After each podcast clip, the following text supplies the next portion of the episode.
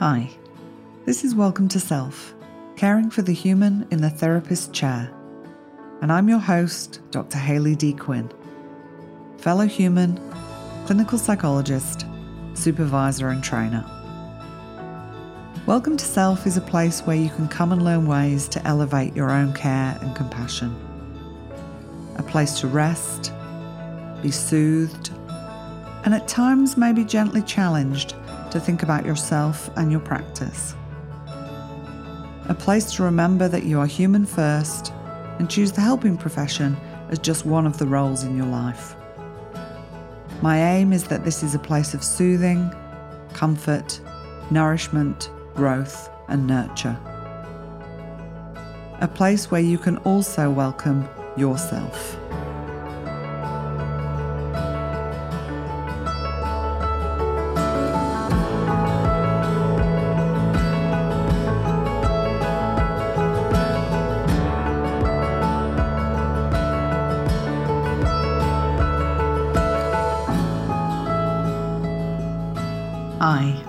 To another episode. Just like to take a moment to thank Wendy for leaving a review. Wendy says, thoroughly enjoy Hayley's podcasts. Very relatable and full of wisdom to gently negotiate the pointy aspects of our lives. I think everyone can benefit by becoming a little more in touch with self. Thanks, Hayley and guests. Thank you, Wendy, for your lovely feedback. It really is much appreciated. So today I'd like to introduce Chia-Ying Chou, PhD. Chia-Ying is a clinical psychologist born and raised in Taiwan and currently based in California in the US. She specializes in trauma, PTSD, and hoarding disorder. She is the director of a group practice, San Francisco Center for Compassion Focused Therapies, where clinical care and research are equally emphasized. Chia-Ying's clinical work is influenced by her expertise in compassion focused therapy, her Zen Buddhist practice, and interest in somatic practices. It is with great pleasure that I introduce my friend and colleague, Chia-Ying, to Welcome to Self.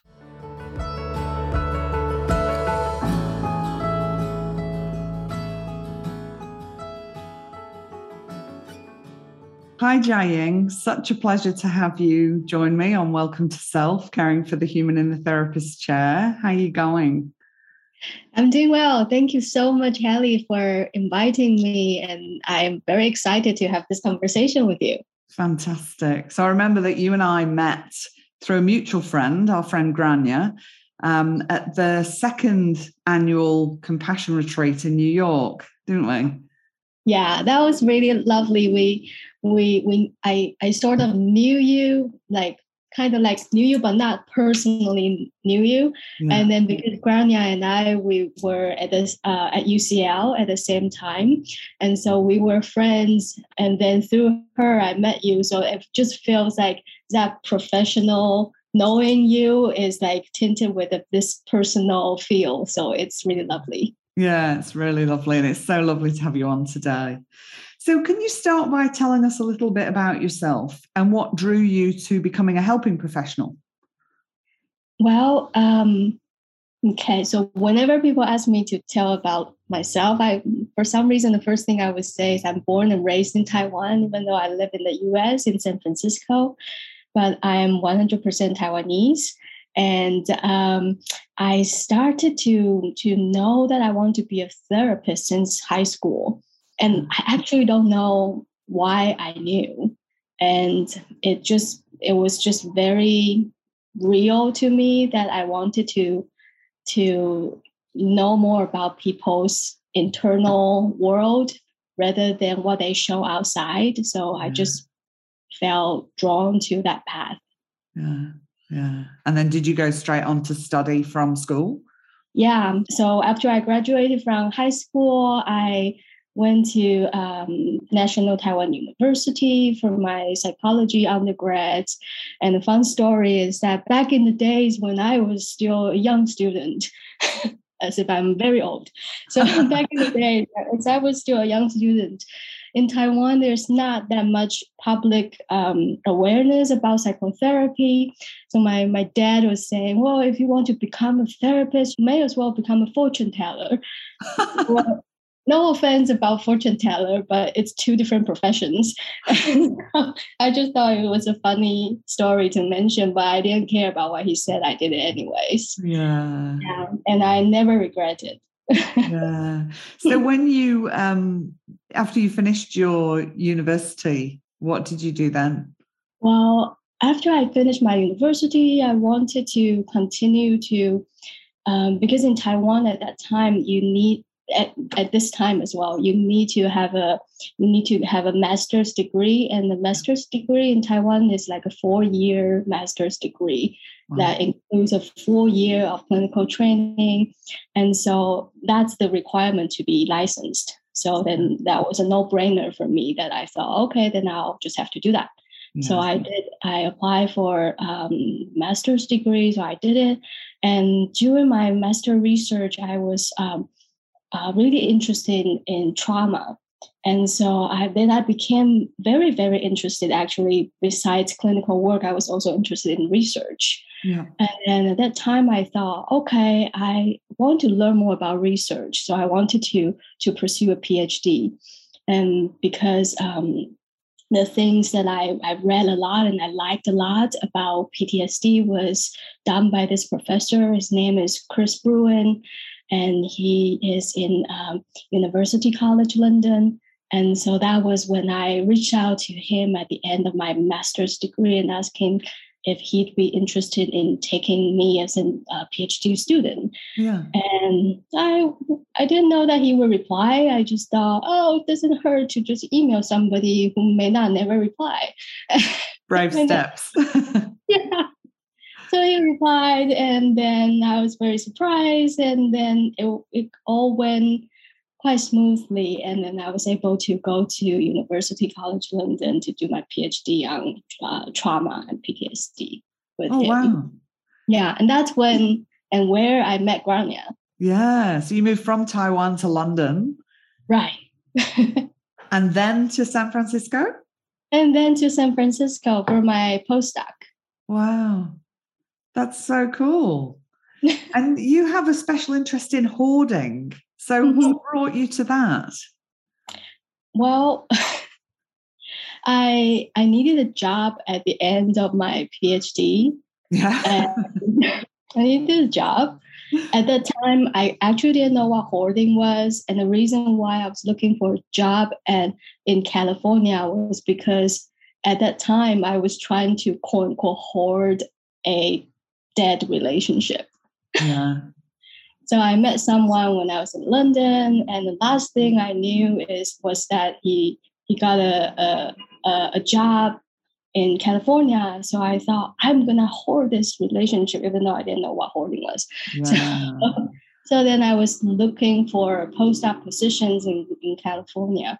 And uh, there was one um, three-year postdoc position at UCSF, University of California, San Francisco, and they were looking for a postdoc to run treatment groups for people with hoarding challenges and also to do research in that project.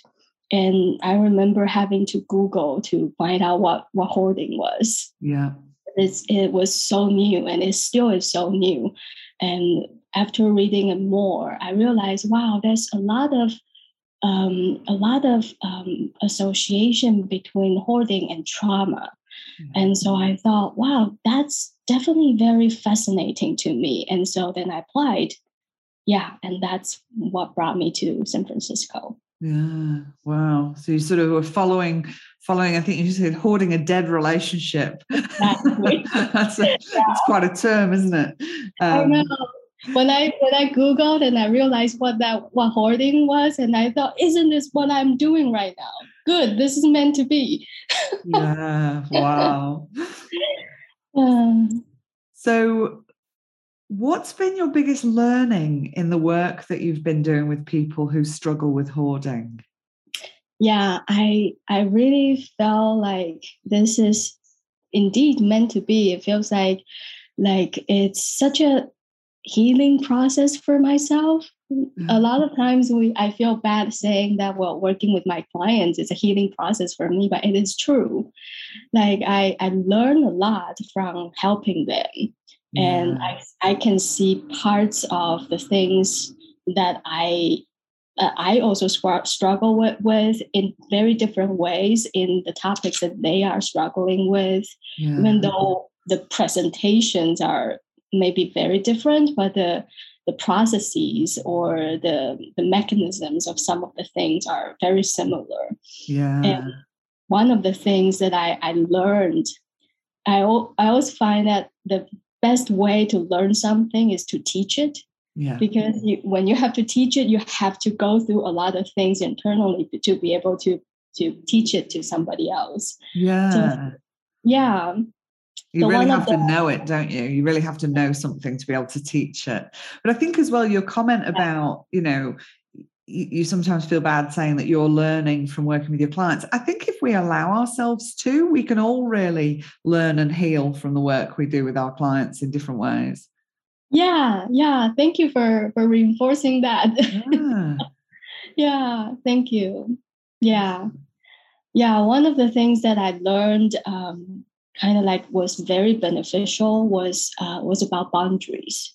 Yeah, a lot of people with hoarding challenges. The very very obvious um, issue is boundaries. Mm. The boundaries as like in showing up in various ways, such as like we don't like people with hoarding problems. They don't know what is enough or how to say no to a person or to an object. Yeah. And so learning to say no and learning about boundaries we like involves checking in with ourselves. And so that also helped us to, uh, help me at least to to to learn how to check in with myself to yeah. see do I feel good about this? Do I like this? Do I want to do this? And not so much about should. Yes. Yeah not so much about stretching uh, stretching myself very thin just so that I seem nice. Yeah. Yeah. Oh, that's brilliant. I mean, I think, you know, many, many people struggle with boundaries and all of us benefit from boundaries. Absolutely. Indeed. Yeah. Oh, that's fantastic. And any other learnings that have come from that apart from the stuff around boundaries for you? Yeah, so boundaries led to the learning about um, like like I said, checking in with myself, and then also like through that path, it's like the next step seems to be inevitably self love yeah. and self acceptance.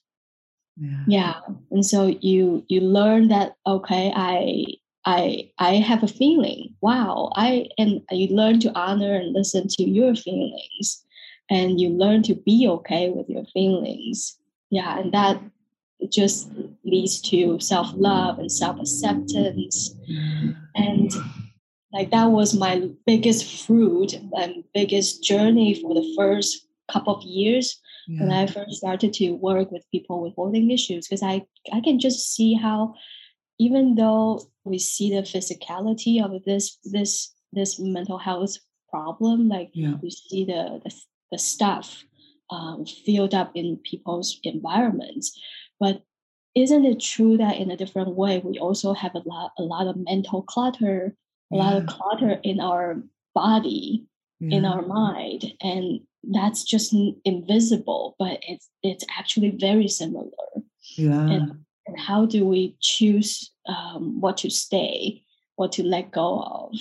Yeah. And recently, I'm also noticing that they're um, in working with this population. Another very powerful thing is about grief. Mm. Yeah. yeah.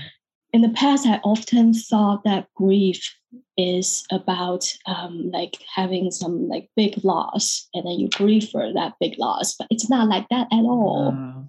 It can be every day. Absolutely. Shows up in so many ways doesn't it? And i and i think certainly from a western culture we don't deal with um, grief at all really. We don't speak about it Um, yeah. And I think you're right. It shows up in the in some of the smallest things, or what might seem like the smallest things.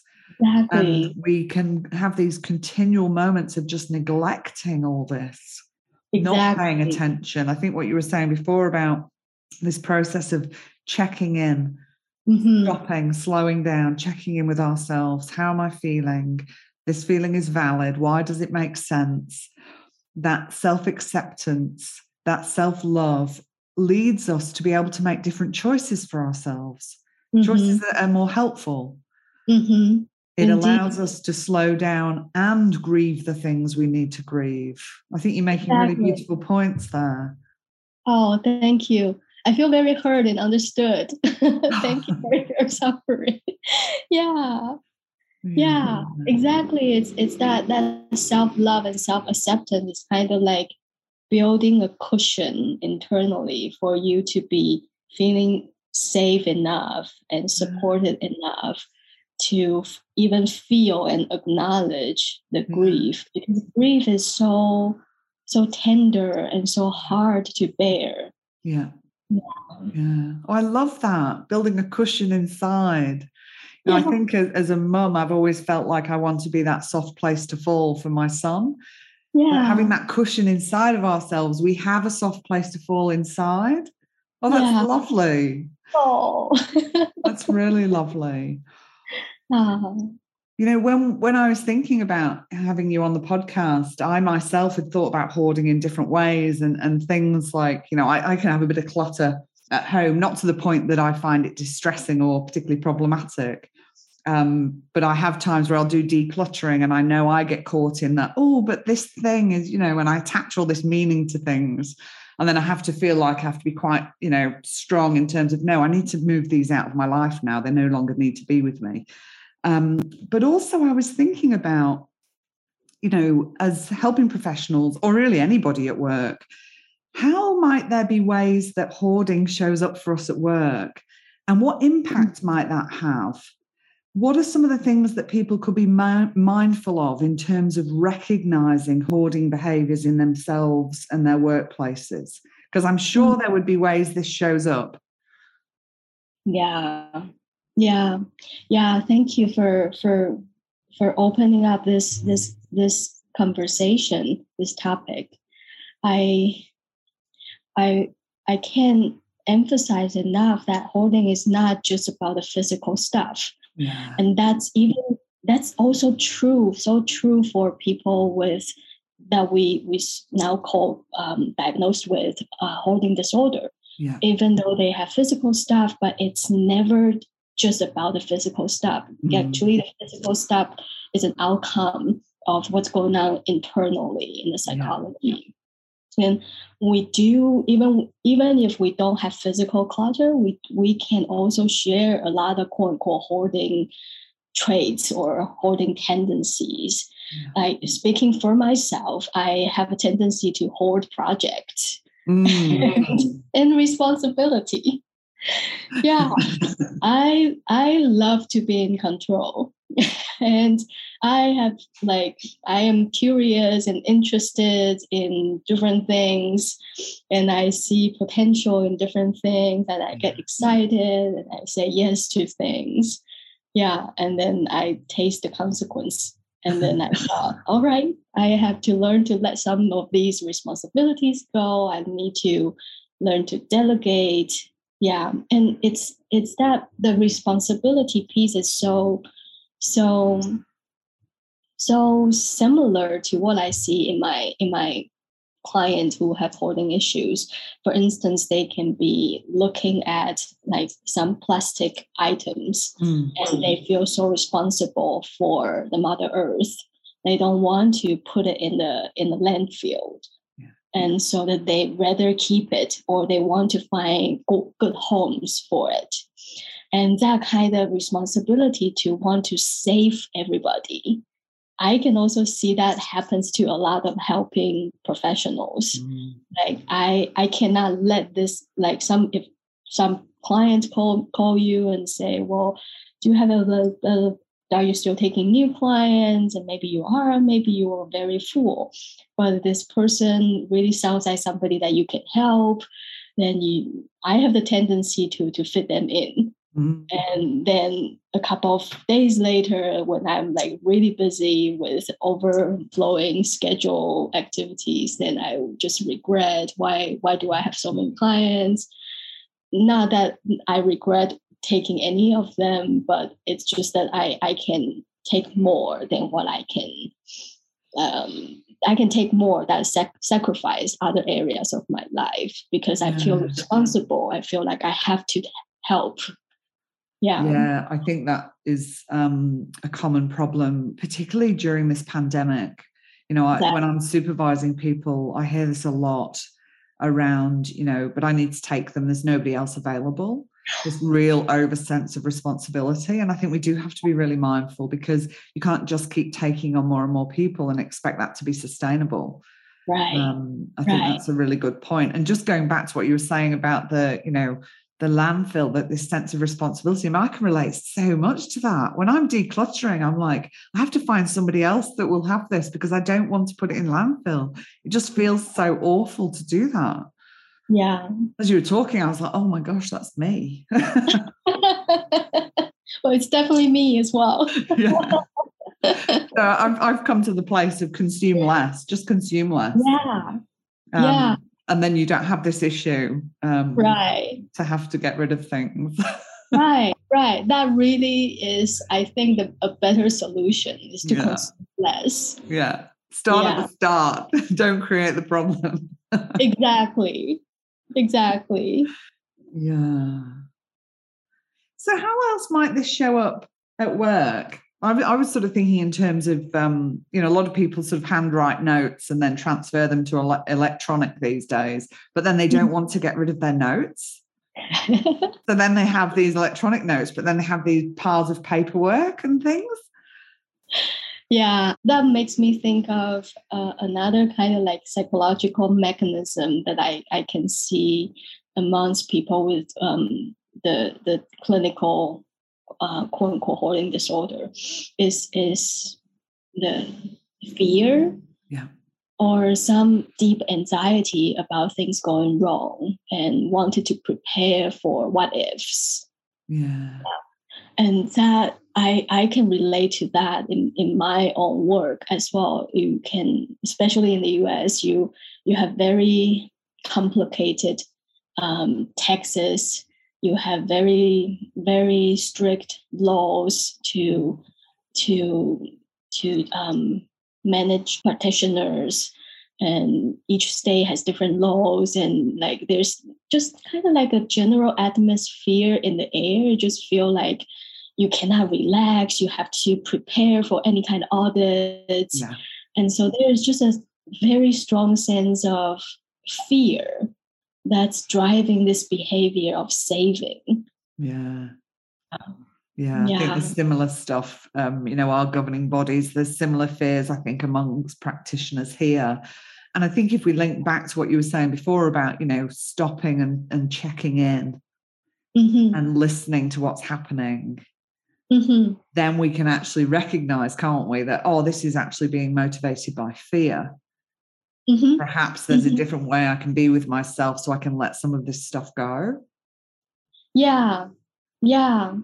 Yeah. I I think that sometimes when I when I reflect on these things and especially because I'm an I'm I'm an immigrant, so I'm not that familiar with the taxes laws. Not not that not that I, I I think perhaps people who grew up here they may have similar fear, but I just kind of feel like this is this is kind of confusing for me. I'm still learning, so that I'm mm. scared, and so so something that I noticed uh, one sometime sometime uh, during my my practice, I realized, oh, okay, I am functioning based on fear right now. So let me let me ask somebody who actually knows to tell me what is the right thing to do and what is unnecessary.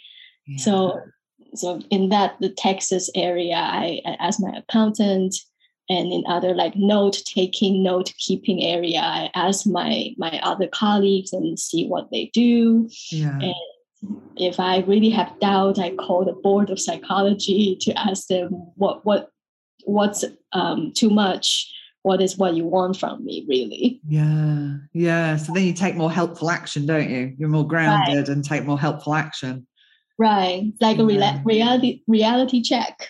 Yeah and also knowing that we're not alone in these things we can reach out for support we can seek supervision we can seek kind of information from our governing bodies. Right you don't have to figure this all out alone hey? Right. Yeah. right. Yeah. Any other ways that might be showing up or, or what people might sort of pay attention to so they recognize that these behaviors aren't very helpful?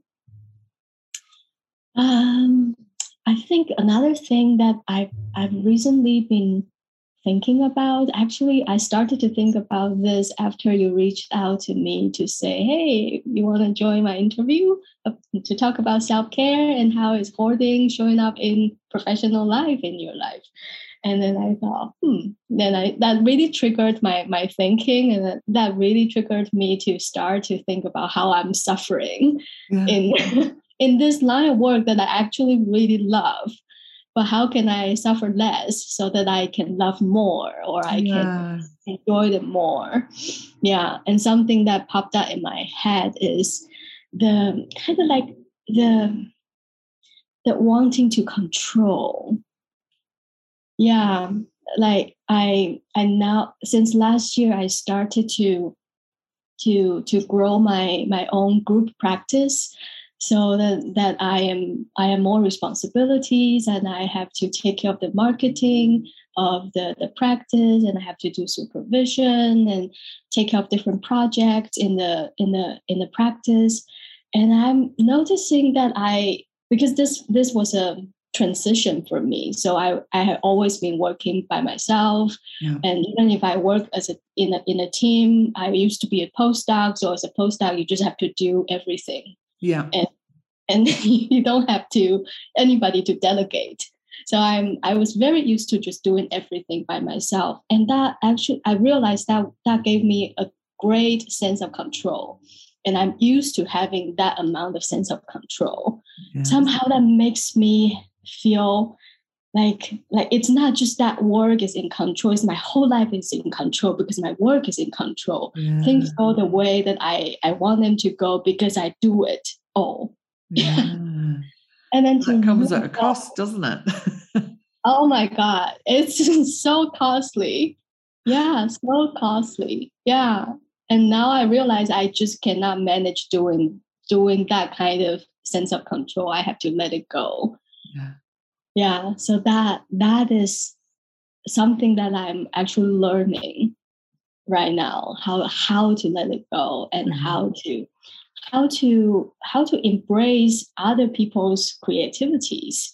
And because because if you delegate things are not always to uh, gonna work the way you imagine it to be. Yeah, yeah and so how can you how can you rely on other people's creativity their ideas and appreciate that and, and actually a lot of times i realize when i ask for help people people do it in, a, in a very different way that i would never have thought of yeah. but it's it's great because i would never have thought of doing it that way yeah, yeah. yeah. but letting go is something that i have to keep reminding myself yeah, I think it's really interesting the, the, way you say, you know, the hoarding isn't just about the physicality of things. This sense of hoarding responsibility um, right. is a really interesting one. And I think I can relate to that actually. And, and what you're saying about this control, I've always been somebody who's done a lot of things by myself. And, you know, my business has changed quite a bit. And I have started, you know, having other people, I outsource some of my work, mm-hmm. have people doing things and like you say, it is this letting go of it has to be done my way. Um, and it's okay if it's done another way. And actually, sometimes it's better that it's done another way. They, they yeah. have skills that I don't have. Um, but that constant checking in and, and recognizing what is motivating this and what am I trying to hold on to that I don't need to hold on to. Right. Yeah. Right. Right. It's a process, isn't it? It's an ongoing process. Let go and then let go again. Yeah. Yeah. Yeah.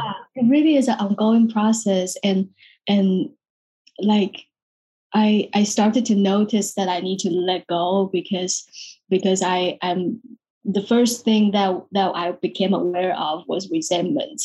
I started to feel like I'm working too hard. I don't have a mm-hmm. holiday. When I see people posting their holidays on Facebook, I feel jealous Yeah. and, and I feel resentful. Why am I doing everything by myself?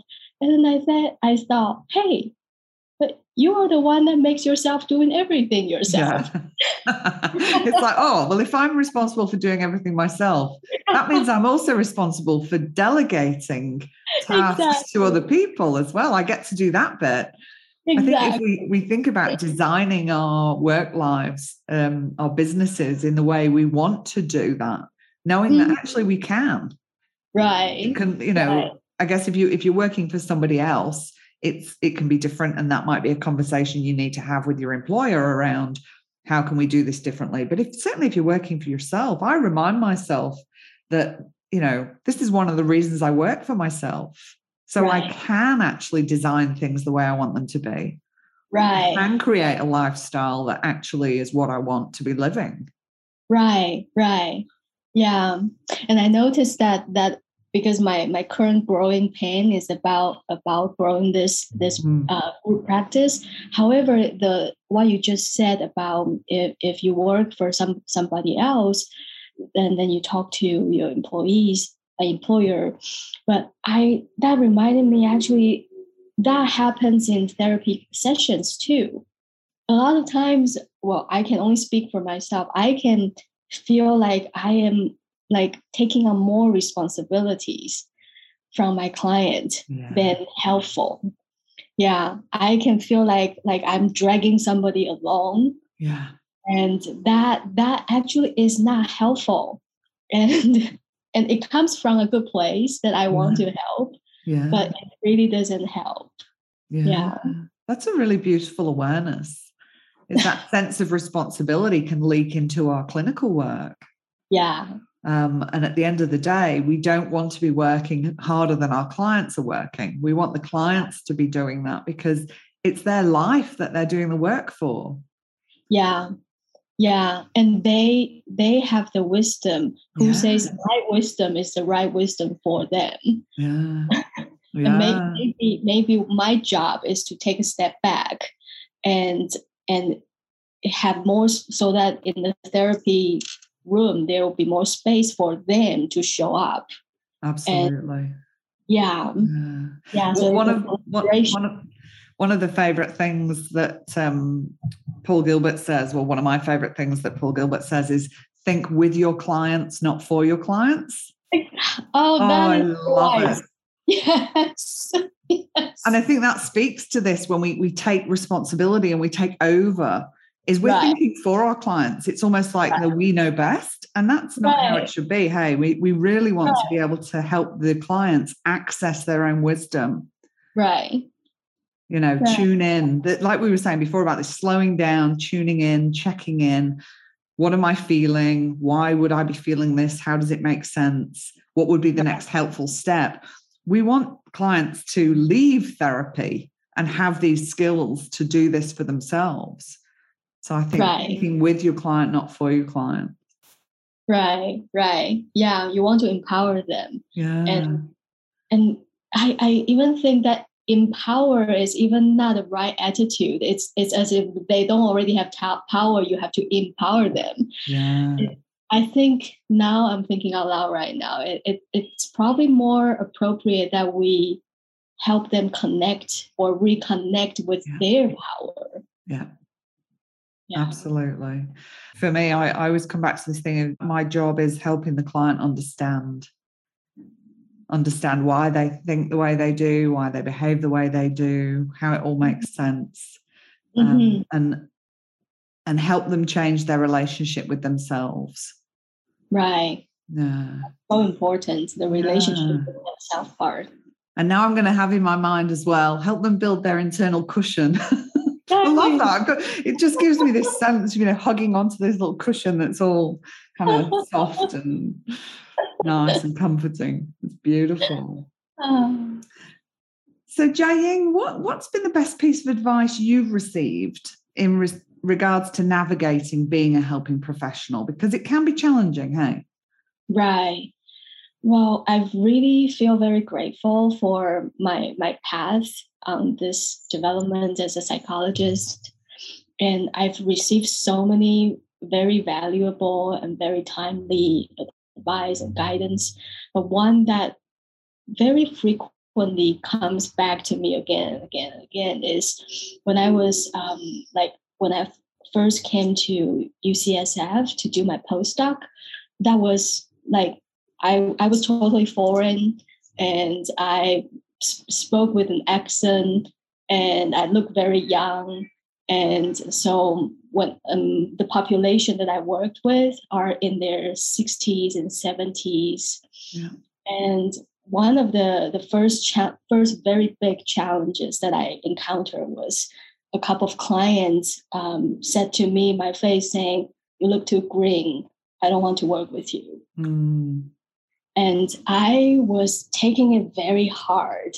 And I I had very hard time accepting it. I felt angry, I felt misunderstood, I felt disrespected. And I I with a lot of feelings, I would talk to my my boss at the at the time um, she she's a psychiatrist and her name is Carol Matthews. She was the, the leader of this um, this clinical trial, and she just very calmly said to me, "It's not about you. It's not about you. Like the what they are really saying is, can you help me? Yeah." It, it's what they are the words say you are too young but actually reading between the lines yeah. that means can you help me I yeah. want to know if you can help me. Yeah. And so that that was very powerful for me. I think that was the right time for me to to receive that message. Yeah. And just that that it's not about me, kind of like, oh, I don't have to be in, entangled in that in that suffering. I can actually come back out of that mess and then then show up as my powerful self and say, yeah, I look young and I can help you. yeah.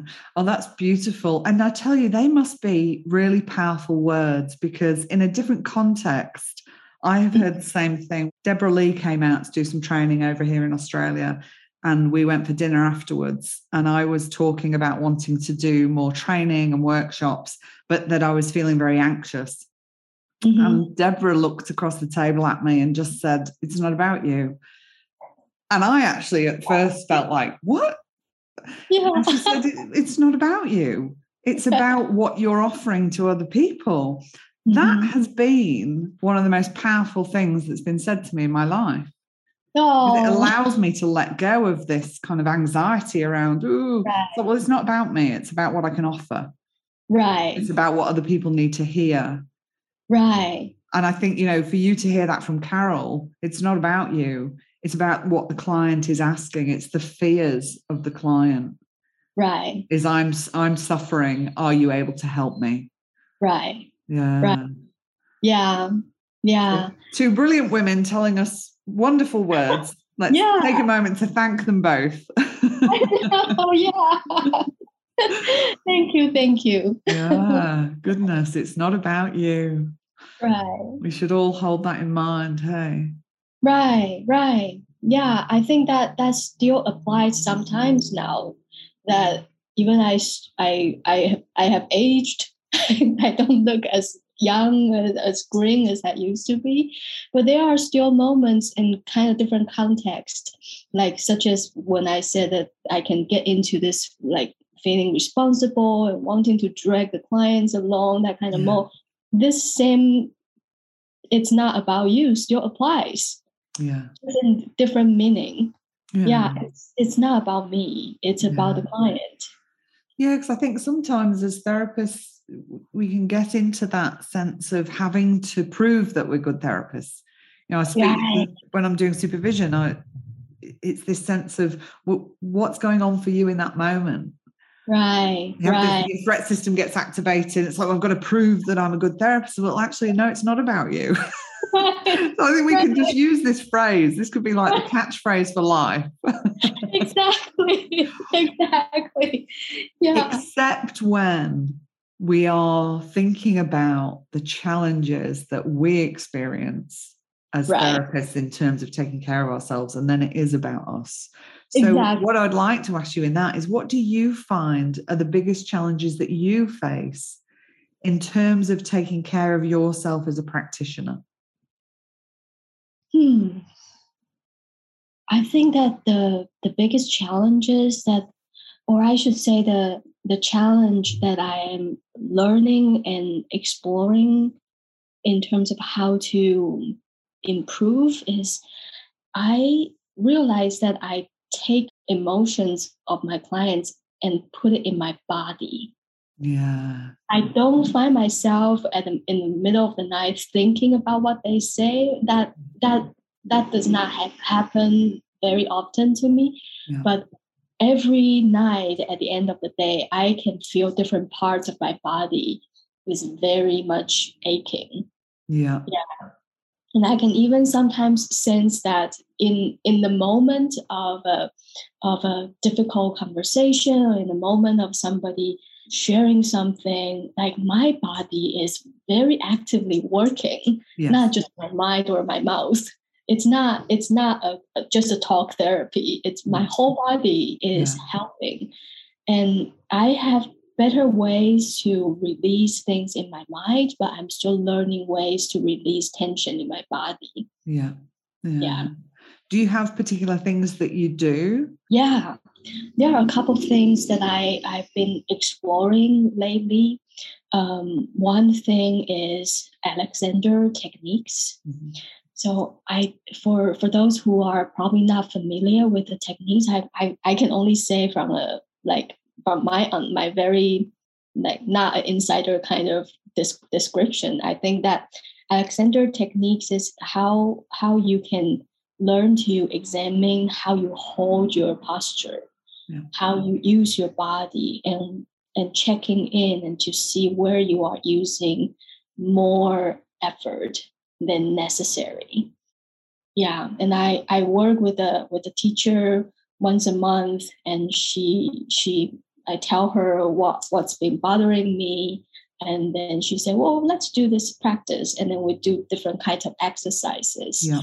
to to help me uh, gain awareness of how I use my body. Yeah. And we, we even try to sit at the desk I would usually sit to to meet with my clients and imagine like trying to remember a session that was stressful or intense and then think about think about that and then i tell her what my body's doing mm.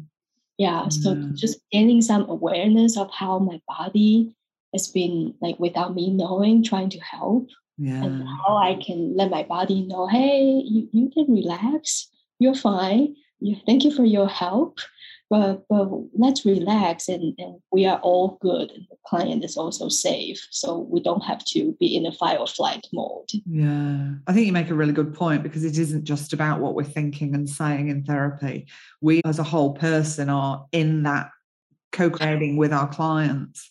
I mean gosh we could do a whole other episode on this. Maybe maybe we will later but i think it's really important. I think that's great awareness for you to actually recognize that you are having these these feelings in your body, this tension in your body. I know for me recently, I, I think you know with the all the stuff with the pandemic and just different bits and pieces, I've been on a bit of a break, um, mm. some annual leave.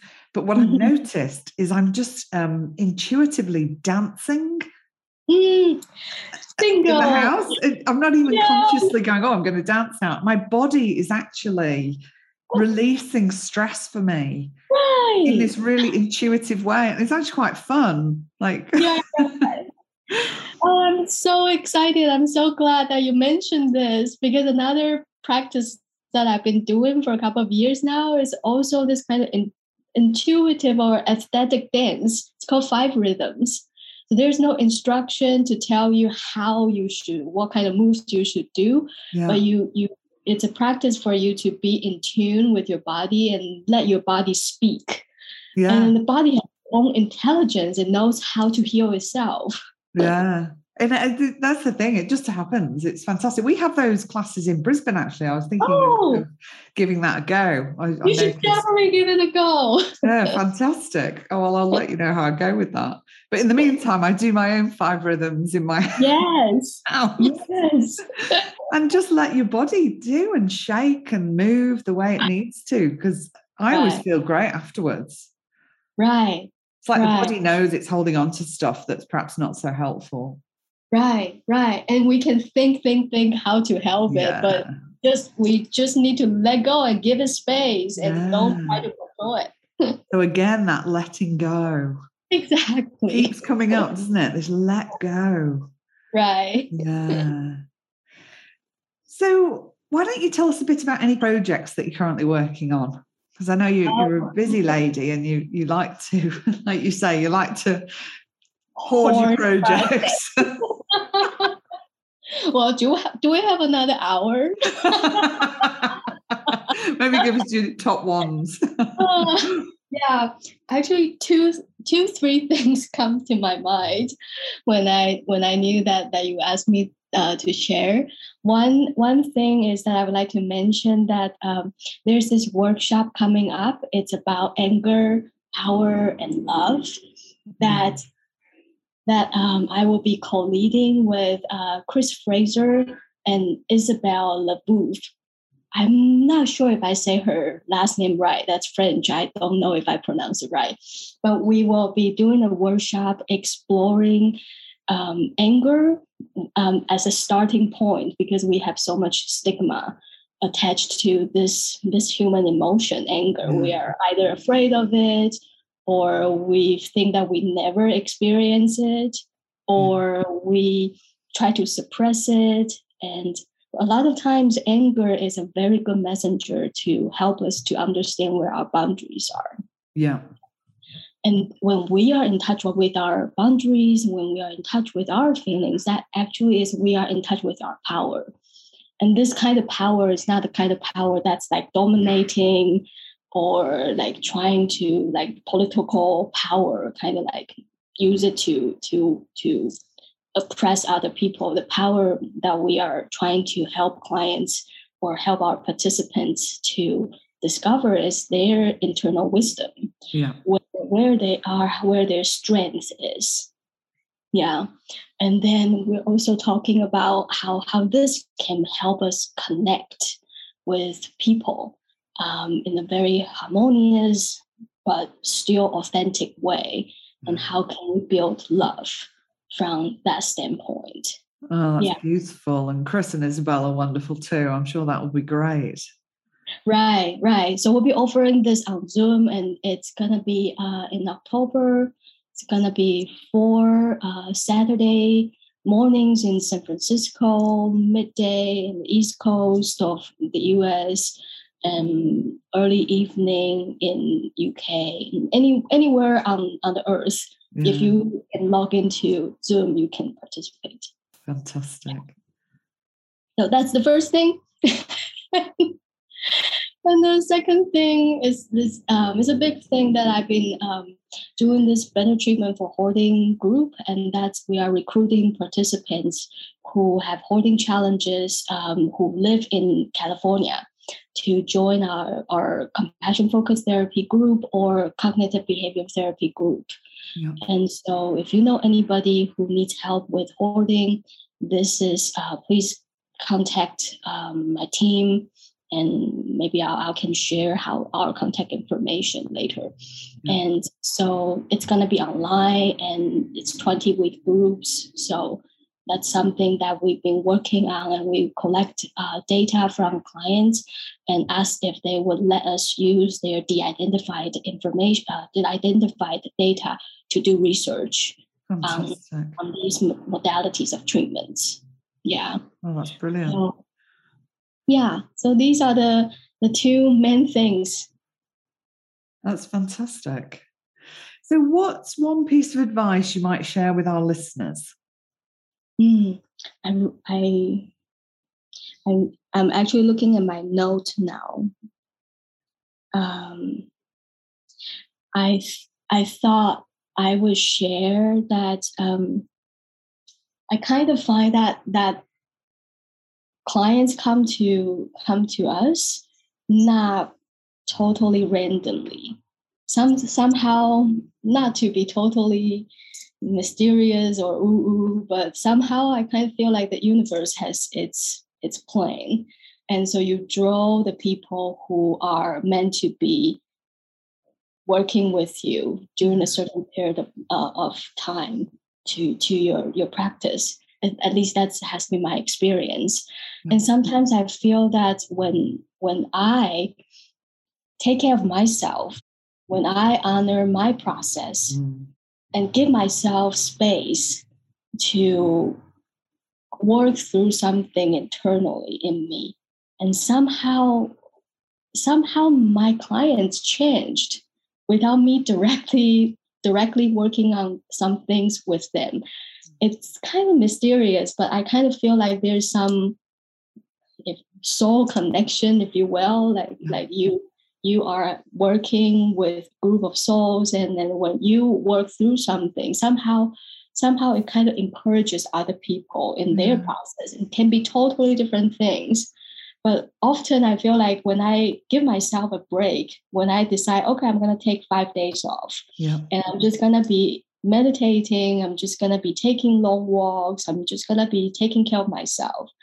And i like my thinking mind would think okay when you go back to then seeing your clients they are going to be in such crisis because you neglected them. They're going to have a lot to talk about. But when i come back they often tell me you know what? Something interesting happened. Something just shifted. Yeah. or that thing that bothered me does not bother me as much now there's something else that i'm thinking about it feels like that that interconnectedness yeah. that the Jung description is somehow in work in work there that mm. we don't know yeah. taking care of you taking care of everybody yeah absolutely and i think when we do that when we take care of ourselves and we show that to our clients we're modeling as well mm-hmm. that it's mm-hmm. okay to take care of yourself right you know, I right. remember a client one time. I when I was at the height of my chronic illness, I had to cancel sessions, and um, I can remember her saying to me, "Thank you so much for that. It really showed me that it's okay for me to not do things when I'm sick." Oh. And I've been so distressed about, oh, I've got to cancel clients again. This is bad. And I actually, it, it really helped me reframe of like, no, it's when I take care of me, when I behave in certain ways, I'm modeling this to other people as well. Right, right. Yeah. yeah. And similarly, when we set our boundaries, it's also model, modeling. Yeah, absolutely. I think we can't underestimate that, you know, that the work we do for ourselves is work we do with our clients because they yeah. see it. Right. You know, right. they experience us being authentic. They experience us taking care of ourselves. They experience us putting boundaries in place. Mm-hmm. And that's mm-hmm. learning in itself, isn't it? Right, right. Ah. Yeah. So I, I asked this to everybody, Chia-Ying. Um, mm-hmm. If you could meet yourself 20 years from now, what do you think your future self would say to you? Um, yeah, I thought about this question. Um, my my anxious self right now would say answer that question say 20 years later self would say would say you should have been doing that more and this less. And so i'm so that makes me feel like oh i don't know if i'm making the right decision prior to prioritizing the right things. And then when i am more relaxed and more like like grounded, I would imagine my my future self would say to my current self, saying, "Well, you you had a lot of fun doing everything, and you had a lot of fun, whether that was the right decision or the wrong decision, right thing to prioritize or not. You were experiencing your life. Uh. That was exciting." Oh, that's beautiful. But isn't it interesting? The tricky mind, the anxious self jumps in. I want to speak first. I want to speak first. Right. because if I don't, something bad might happen. Exactly. Gosh, I mean, it just happens, doesn't it? It's like, boom, here I am. Right. Right. That, that's so beautiful that you were experiencing your life, you were having fun, whether that was the right priority or not, you were engaging in your life. Because we right. can't always know, can we? We can't always know. No. um, oh, that's beautiful. That's beautiful. So, finally, if people want to find out more about you or get in touch, where mm-hmm. can they find you and engage with you and your work? You mentioned some stuff earlier, and we'll put that in the show notes.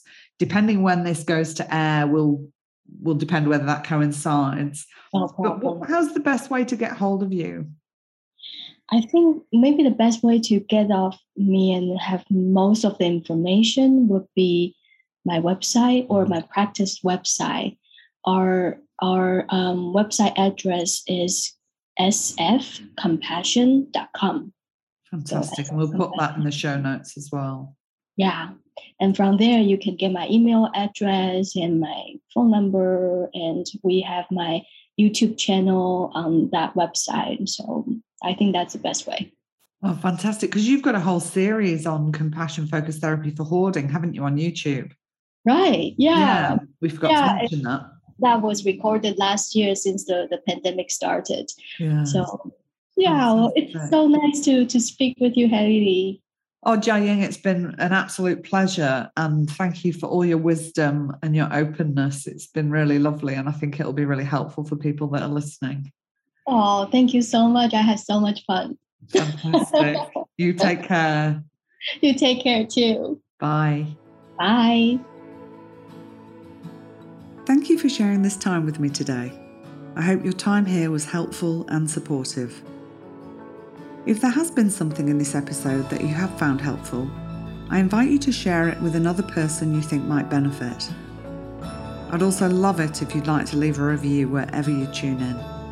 Reviews really help to increase awareness of podcasts, meaning I can spread helpful information more widely. All reviews are welcome and much appreciated, as I know they take time out of your day. If you'd like to be notified when the next episode airs, please use the link in the show notes to join my mailing list. Music and editing by Nissa Ray. Thanks, Nissa. I wish you all well in your relationship with yourself and may you go well and go gently.